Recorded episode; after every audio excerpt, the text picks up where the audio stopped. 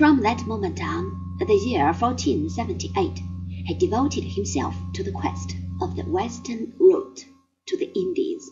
He sent his plans for such a voyage to the courts of Portugal and Spain.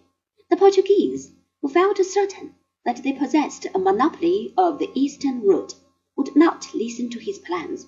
In Spain, Ferdinand of Aragon and Isabella of Castile, whose marriage in 1469 had made Spain into a single kingdom, were busy driving the Moors from their last stronghold, Granada.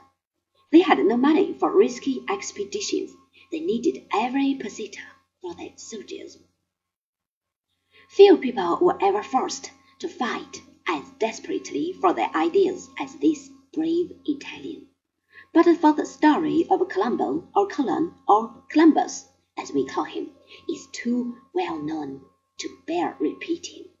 The Moors surrendered Granada on the 2nd of January of the year 1492.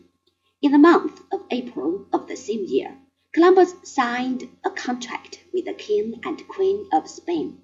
On Friday, the 3rd of August, he left Palos with three little ships and a crew of eighty-eight men, many of whom were criminals who had been offered indemnity of punishment if they joined the expedition. At two o'clock in the morning of Friday, the 12th of October, Columbus discovered land.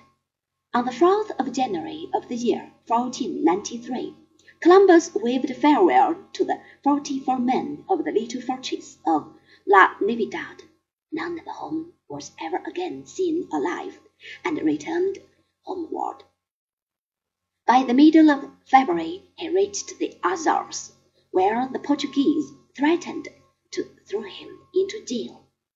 On the 15th of March, 1493, the admiral reached Palos, and together with his Indians, for he was convinced that he had discovered some outlying islands of the Indies and called the natives Red Indians, he hastened to Barcelona to tell his faithful he had been successful and that the road to the gold and the silver of Cathay and Zipangu was at the disposal of their most Catholic Majesties.